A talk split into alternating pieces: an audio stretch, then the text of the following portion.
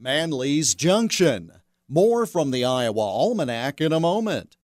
It's your last chance to secure your tickets to the Hoover Presidential Foundation Celebration Banquet with Condoleezza Rice next Friday, October 27th in Cedar Rapids.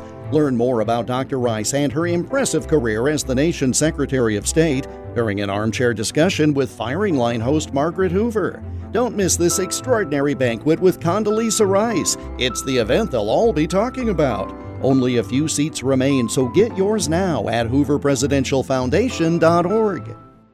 It's one of the most unique city names in America.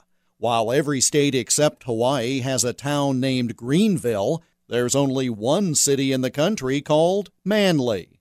That city is located in Worth County, 16 miles south of the Minnesota border, at the junction of U.S. Highway 65 and Iowa Highway 9 and the city has a history of being at a junction.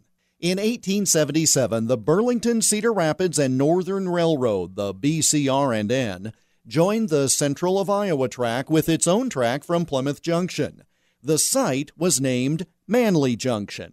Now, while it would make for a good story to suggest that the town got its name because of the strong and hardy males who lived in the region, it actually was called that because the Central of Iowa's freight agent was named J.C. Manley. On October 18, 1898, Manly Junction was officially incorporated as a town, and its name was shortened to simply Manly.